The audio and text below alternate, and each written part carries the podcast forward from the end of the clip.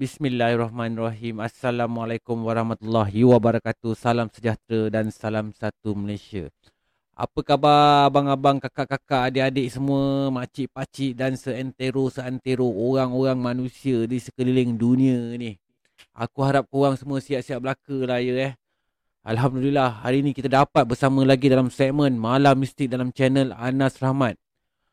Hari ni aku nak kongsikan kat korang dua kisah. Yang pertama dari audien aku yang hantar cerita dia melalui email dia. Okey, aku nak baca sekejap eh. Kejap. Assalamualaikum Abang Nas. Saya Akmal berusia 24 tahun dan berasal dari Perak. Pada malam ni saya nak berkongsikan satu kisah seram pada Abang Anas dan pada para penonton channel Anas Rahmat. Waalaikumsalam Akmal. Terima kasih sebab berkongsi cerita dengan segmen Malam Mistik. Cerita apa yang akan Akmal kongsikan malam ni? Ha, korang tunggu je lah kejap lagi aku ceritakan eh. Ha, dan satu lagi kisah ni dikongsikan sendiri oleh mak aku yang kejadiannya sebenarnya hampir sama dengan kisah yang bakal Akmal ni cerita. Ha, yang bakal aku akan ceritakan lah cerita Akmal ni. Sebelum aku nak start cerita malam ni, seperti biasa guys, yang mana belum subscribe channel aku tu, bantu-bantu aku tekan butang subscribe tu, tekan sekali butang loceng kalau korang nak menerima notifikasi cerita aku di akan datang. Yang dah pun subscribe dan selalu support channel aku ni, aku ucapkan ribuan terima kasih kat korang guys. Okey, kita tak payah sembang lama-lama. Jom layan. Bahana bergurau. Kisah ni berlaku masa Akmal ni berumur 9 tahun. Kecil lagi dia masa tu. Dan kisah ni jugalah menjadi salah satu kisah yang sampai bila-bila pun si Akmal ni kata yang dia tak akan dapat lupakan. Sebenarnya guys, punca kejadian ni berlaku datangnya daripada sikap Akmal tu sendiri yang memang suka sangat menyakat kakak dia. Pada waktu malam kejadian tu, mak dengan kakak si Akmal ni waktu tu nak masak untuk makan malam. Nak dijadikan cerita Pisau yang selalu mak dia guna ni Untuk potong bawang dan potong sayur tu Hilang Padahal petang tadi tu Mak dia baru je lepas guna Lepas tu letak kat tempat yang biasa dia simpan So mak dengan kakak si Akmal ni Cari dan geledah lah satu ruangan dapur tu Tapi tak jumpa-jumpa juga pisau yang diorang cari ni. Akak dengan mak Akmal ni jadi pelik lah kan? Entah mana pula pisau ni pergi. Tiba-tiba Terlintas pula kat fikiran si Akmal ni Nak menyakat akak dia time tu. Si Akmal ni pun mulalah menyakat kakak dia. Si Akmal ni cakap lah Pisau tu mesti ada benda yang datang ambil dan sorokkan Sebab dia nak bergurau dengan kau tu kak Akmal ni cakap lagi kat kakak dia tu. Mungkin benda tu suka kat kau agaknya tak kak? Tu yang benda tu ajak kau bergurau ni. Habislah kau kak. Masa ni muka kakak si Akmal ni dah mula berubah. Dan dalam waktu yang sama Kakak si Akmal ni pun cakap lah kat si Akmal tu. Kau ni suka sangat cakap benda-benda merepek kan? Jangan sorok sangat ni Mal. Aku takut nanti kena kat batang hidung kau sendiri je Lepas dengar je kakak dia cakap macam tu Si Akmal pun gelakkan je lah kakak dia ni. Sambil dia gelak tu Si Akmal pun cakap balik kat kakak dia. Eh tak adanya benda tu nak kacau aku pun. Lagipun bukannya aku takut. Fuh. Besar betul cakapnya si Akmal ni. Tak semena-mena Maknya si Akmal ni Yang dari tadi diam je kan Tiba-tiba bersuara Dengan nada yang macam tegas tau. Ah, elok sangatlah kau cakap macam tu. Dah kenapa mulut kau tu terlupa sangat? Nanti kalau kau kena kacau betul-betul lah Baru padan dengan muka kau tu Dah dah dah, dah. Pergi main kat depan dengan adik kau tu. Jangan kacau orang nak buat kerja lah. Si Akmal ni Bila dah kena sound dengan mak dia Terus tersengih-sengih je lah muka dia tu. Lepas tu terus lari daripada mak dia. Ha, Kalau tak lari Dah tentu-tentu dia kena cubit pula lepas tu kan? Senang cakap si Akmal ni Memang kaki gurau lah. Kaki menyakat. Ha, Lebih-lebih lagi kalau kakak-kakak dia ni Memang kegemaran dia lah Al-maklum lah kan Umur budak-budak lagi kan. Cakap pun main lepas je. Mana faham maksud cakap besar ke Cakap celupa ke? Ha, Diorang ni main langgar je. So malam tu Diorang satu family pun makanlah sama-sama. Lepas makan malam Diorang pun lepak-lepak kejap. Macam biasa Sampailah waktu nak masuk tidur. Mak bapak dia ni dah mulalah masuk tidur. Lepas mak ayah dia masuk tidur Dua orang kakak dia ni pun Masuk tidur sama juga. Dia masuk bilik dia lah Tinggallah si Akmal ni dengan adik lelaki dia. Akmal dengan adik dia ni tak ada pilih khas pun untuk diorang. Sebab diorang kena beralah lah dengan kakak diorang ni. Budak lelaki kan. Tapi Akmal memang tak kisah pun. Sebenarnya kena tidur kat ruang tamu. Dah normal pun bagi dia. Ruang tamu rumah Akmal ni bersebelahan dengan bilik mak bapak dia. Dan bilik akak-akak dia pula betul-betul terletak dekat sebelah bilik mak bapak dia. Ha, Ini gambaran yang Akmal beritahu kat aku Dia tak sebut pun berapa bilik kat rumah dia. Aku suspek ha, Aku agak lah ada dua bilik je. Ha, Ni apa yang aku agak. Nak jadikan cerita malam tu Mata si Akmal ni susah pula nak lelap. Entah kenapa pun dia tak tahulah apa sebabnya yang dia susah sangat nak lelap. Dia pandang adik dia memang dah jauh dah adik dia ni dibuai mimpi. Yang si Akmal ni pula terpaksa cuba lelapkan mata dia Paksa diri dia untuk tidur. Dan akhirnya dia berjaya juga lelapkan mata dia. Tapi Tengah-tengah sedap tidur tu Tiba-tiba Akmal dengan adik dia ni terjaga dari tidur dalam pukul 2-3 pagi masa tu. Serentak diorang ni tersedar. Seolah-olah ada sesuatu yang mengejutkan diorang berdua ni bangun. Puncanya dari radio kat ruang tamu tu yang tak semena-mena ter-on sendiri guys. Dan yang peliknya, siaran radio tu pula tiba-tiba berkisahkan tentang pengalaman cerita seram pendengar tau. Masa tu si Akmal ni dengan adik dia dah berpandangan sama sendiri tau. Masing-masing tengok muka masing-masing. Terpinga-pinga. Yelah mana tak peliknya kan Diorang pun tertanya-tanya juga Macam mana radio tu boleh on Tanpa ada orang yang on kan Lepas tu pula ngam pula Dia pilih siaran seram lah tu Dalam tengah si Akmal ni Masih terpenga-penga Dengan kejadian radio on sendiri tu Tiba-tiba Akmal terdengar Satu bunyi yang macam Pelik tau Datang daripada luar rumah dia Dekat halaman rumah dia tu Ketak Ketak Ketak Bunyi tu seakan-akan macam bunyi ada seorang yang sedang potong satu benda tau Potong satu objek ni. Adik si Akmal ni pun tanyalah. Bunyi apa tu Mal? Manalah aku tahu Bisik si Akmal ni pada adik dia. Tiba-tiba Akmal terfikir tahu Untuk mengintai daripada celah-celah papan dinding Kat ruang tamu rumah dia tu. Lepas tu dia pesan dengan adik dia Weh Kau tunggu sini kejap. Aku nak intai jap bunyi apa yang kat luar rumah tu Bisik Akmal pada adik dia masa tu. Si Akmal pun pelan-lahan lah melangkah menuju ke dinding papan tu. Tapi guys Belum sempat dia sampai ke tepi dinding tu Adik dia dah tarik tangan dia sambil bagi tahu Mal Jangan pergi sana Mal. Janganlah pergi. Aku takut lah Pada masa tu Akmal pun stop lah kejap Dan dia bagi tahu ke adik dia Untuk tunggu kejap kat situ Untuk standby. Akmal pesan juga ke adik dia Suruh adik dia lari masuk bilik mak dia Kalau terjadi apa-apa kat dia. Lepas dia Akmal pesan ke adik dia macam tu Akmal pun berpaling lah dan teruslah tuju dekat dinding kayu yang agak renggang tu tau Untuk intai bunyi apa yang datang daripada luar rumah dia tu. Sampai je kat dinding kayu tu Akmal pun pelan-pelan lah rapatkan muka dia ni Betul-betul kat dinding tu Untuk mengintai keadaan kat luar rumah dia tu. Yang kebetulan bunyi tu Bunyi ketak-ketak tu masih lagi belum berhenti Tengah-tengah si Akmal yang mengintai keadaan kat luar rumah dia tu Dia terperasan. Macam ada satu bayangan hitam betul-betul kat laman rumah dia. Mula-mula tu dia tak dapat nak pastikan betul-betul tau Sama ada bayangan hitam tu hantu ke Ataupun bayangan pokok bunga kat tepi rumah dia. Sebab kat halaman rumah Akmal ni memang banyak pokok bunga yang mak dia tanam. Tapi lama kelamaan Akmal ni dapat tengok dengan jelas tau Benda yang mula-mula dia sangkakan bayangan pokok bunga tu Rupa-rupanya adalah salah satu susuk tubuh yang sedang duduk mencangkung. Akmal ni masa tu betul-betul blur sekejap. Dia tak dapat nak pastikan susuk tu manusia ke ataupun bukan. Dengan tiba-tiba bayangan tu mula bergerak-gerak tau. Perlahan-lahan seakan-akan memalingkan kepala dia tu Betul-betul ke arah si Akmal ni dan dalam masa yang sama Si Akmal ni pun ternampaklah sepasang mata merah Yang macam biji saga tu. Betul-betul pandang ke arah muka dia tau Ke arah muka si Akmal ni. Walaupun pada masa tu Si Akmal ni sebenarnya Setengah mengendap makhluk ni dari dalam rumah je tau. Apa yang buatkan si Akmal ni lagi seram Dan takut? Bila dia terlihat kepala makhluk tu Bergerak-gerak Seolah-olah macam mengangguk-angguk ke arah Akmal tau. Seolah-olah macam benda ni nak bagi tahu Yang dia tahu yang Akmal ni tengah intai daripada di balik dinding rumah tu.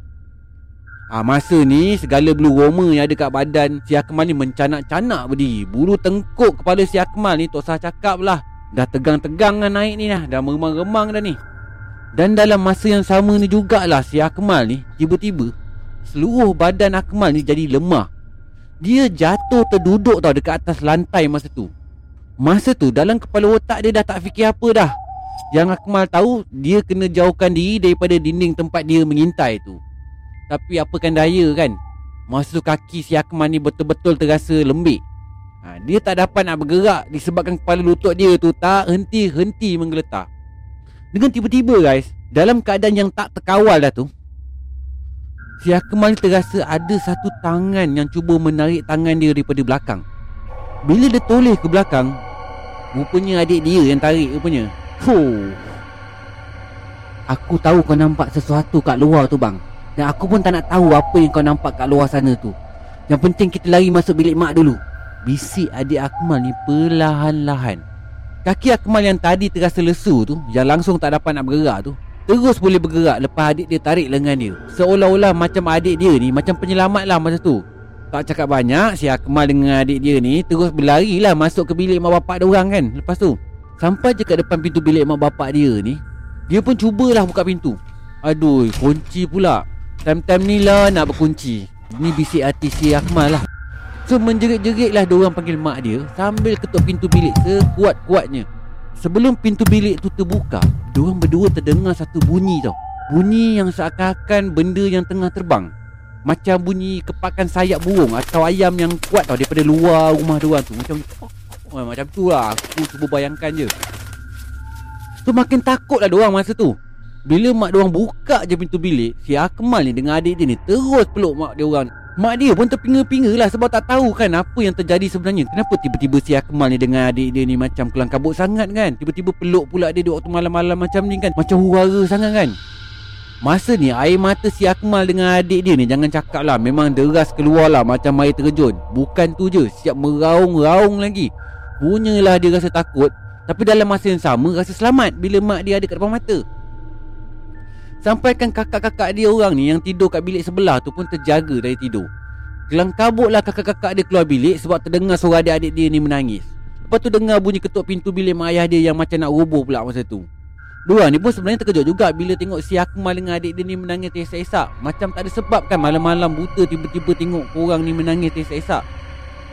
Lepas suasana jadi tenang sikit Si Akmal ni pun ceritakanlah apa yang terjadi kat dia malam tu. Apa yang dia nampak malam tu.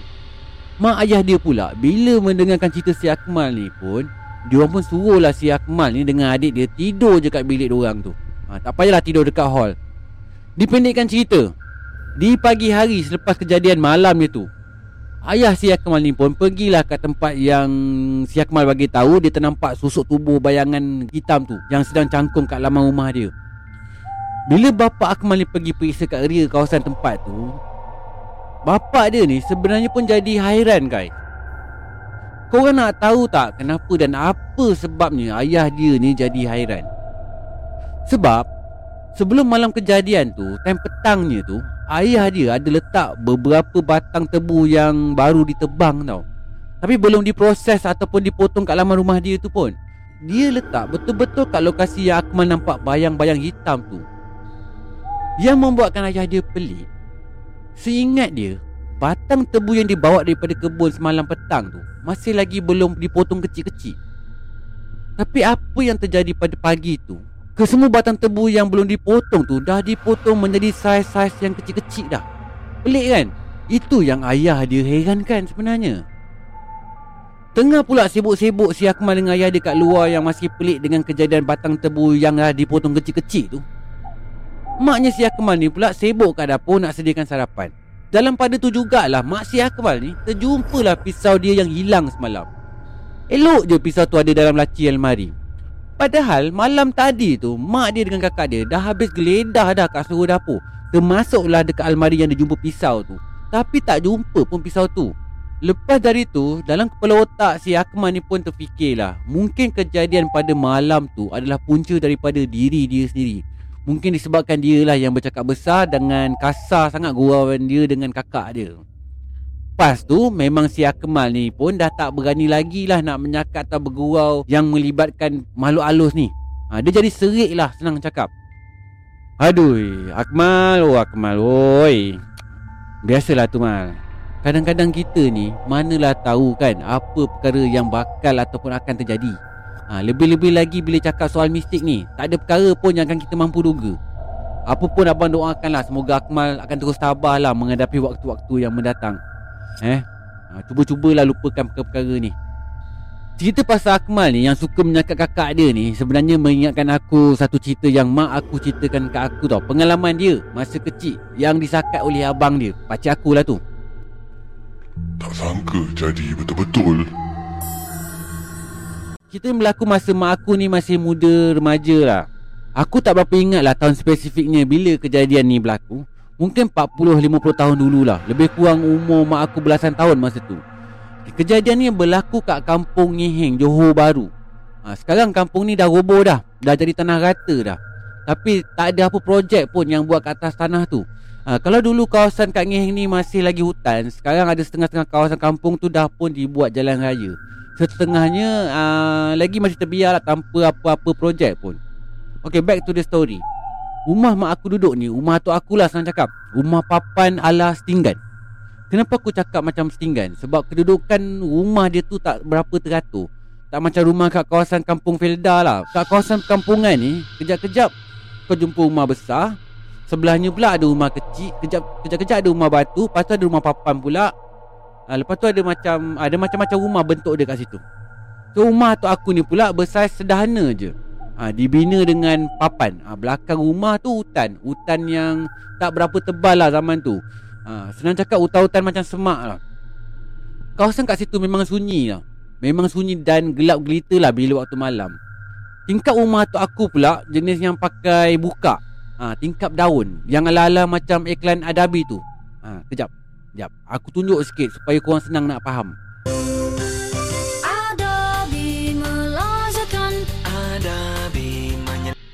Okey itu sikit lah pasal background rumah tu aku. Ha, Kita sambung cerita balik. Nak dijadikan cerita Satu hari tu pakcik aku ni balik daripada kerja. Waktu tu lebih kurang pukul 8 malam masa tu. Sampai je kat laman rumah tu Dia nampak kain cadar masih tak berangkat kat sidayan kat luar tu. Lepas tu pula Dia nampak adiknya dua orang ni Tengah rancak berbual kat sebelah tingkap. Sambil bukan main seronok bergelak ketawa. Ha, Sambil rancak berburak. Apa yang dia gosipkan pun tak tahu Terus terfikir kat kepala otak pakcik aku ni masa tu Nak menyakat adik-adik dia. Nak menakut-nakutkan lah senang cakap. Dia punya plan, dia punya rancangan Dia nak ambil cadar putih yang tersidai kat luar tu Diselubungnya badan dia Tinggalkan kawasan muka je masa tu Lepas tu dia segah daripada luar tingkap. Dia tahu adik-adik perempuan dia ni memang jenis penakut. Ada dua orang adik perempuan dia yang memang tak kuat semangat. Senar, ah Senar ni mak aku Dan seorang lagi Munah, makcik aku So dia pun mulakanlah rancangan dia tu. Lepas dia ambil kain dan selubung kat badan dia Dia pun dekatkan diri dia dekat tingkap tu. Teruslah dia panggil nama mak aku. Sebab mak aku yang paling dekat dengan tingkap masa tu. Senar Senar Oh Senar Panggil pakcik aku macam tu. Dia senang cakap macam menyeru lah nama mak aku. Tanpa fikir panjang Mak aku ni pun menoleh lah dia masa tu bila mak aku ternampak Pakcik aku yang masa tu Berpakaian seperti macam lembaga berjubah putih masa tu Pada pakcik aku je tu Menjeritlah dia Pontianak, Pontianak. Si Munah pula ni Bila dengarkan si mak aku ni tengah menjerit Dia pun sambung lah lagi jeritan tu bertambah kuat. Kecoh lah jadi suasana dalam rumah tu masa malam tu. Lepas kecoh-kecoh tu Nenek aku pun keluar lah Sekali dia nampak pakcik aku yang cuba sakat adik-adik dia.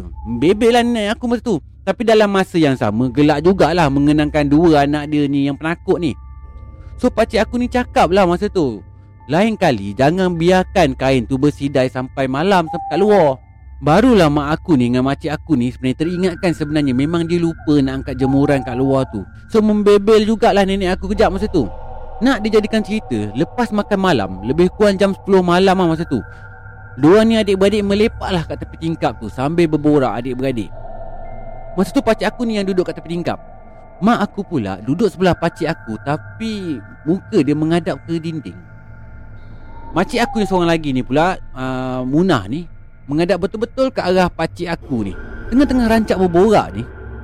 Tiba-tiba pakcik aku ni terdengar ada orang panggil nama dia daripada luar rumah Dekat halaman rumah tu. Dia pun toleh lah keluar tingkap. Dengan tiba-tiba Tanpa cakap sepatah haram apa pun Pakcik aku ni terus lari lintang pukang masuk ke bilik dia. Yang sebenarnya Pakcik aku seorang je yang dengar orang panggil nama dia masa tu. Makcik aku dengan mak aku tak dengar apa-apa pun. Bila makcik aku ni nampakkan pakcik aku ni berlari ke arah bilik Dia pun pelik lah sebenarnya. Kenapa pakcik aku ni lari lintang bukan tiba-tiba? Nak buat prank lagi ke?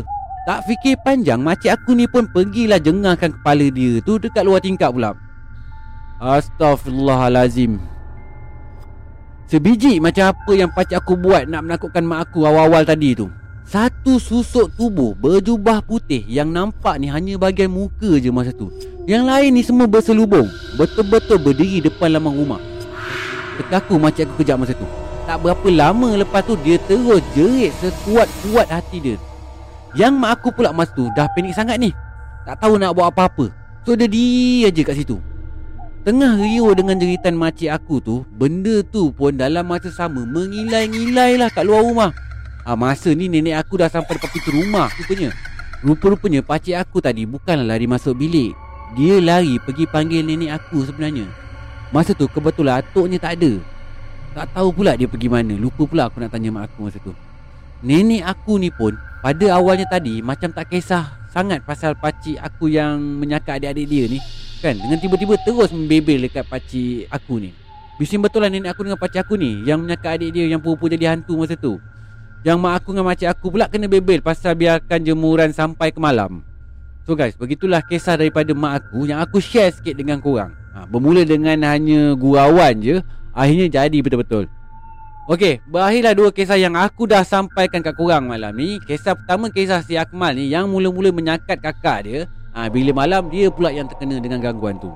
Ha, dan satu lagi kisah Kisah pakcik aku yang duk sakat mak aku Lalas benda yang sama menyerupai dia. Sakat dia balik pula. Fuh. So moral of the story? Kurang kalau nak bawa bergurau pasal benda-benda macam ni. Hati-hati sikit guys. Ha, Jangan sampai jadi macam Akmal Ataupun pakcik aku ni. Ha, Ini pesanan ikhlas daripada aku Okay guys, sampai sini je malam mistik kali ni. Seperti biasa guys, yang mana belum subscribe channel aku ni Bantu aku tekan butang subscribe tu. Tekan sekali butang loceng Kalau korang nak menerima notifikasi cerita aku di masa akan datang. Okay, buat kawan-kawan aku yang dah pun subscribe channel aku ni Aku ucapkan ribuan terima kasih kat korang je guys. Mana-mana kawan yang nak kongsikan pengalaman mistik korang tu ha, Tak kira seram ke Ataupun seram-seram sejuk Ataupun macam mana yang korang fikirkan pun Korang boleh je kongsikan kat aku Melalui akaun sosial media aku Yang aku dah pun tulis dekat description ni guys. Jangan lupa add sekali kat sosial media aku guys. Sehingga kita berjumpa lagi di malam mistik yang akan datang. Korang jaga diri korang baik-baik. Assalamualaikum warahmatullahi wabarakatuh. Salam sejahtera dan salam satu Malaysia. Goodbye. Malam Mistik